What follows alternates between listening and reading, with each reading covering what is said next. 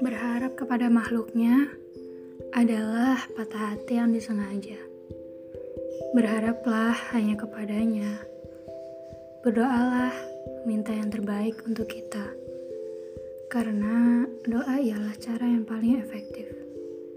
Yakinlah bahwa takdir Allah tak akan pernah salah. Jika saat ini engkau sering kecewa, bisa jadi selama ini engkau berharap bukan karenanya, tetapi kepada makhluknya. Karena ia tak akan pernah salah dalam memutuskan perkara.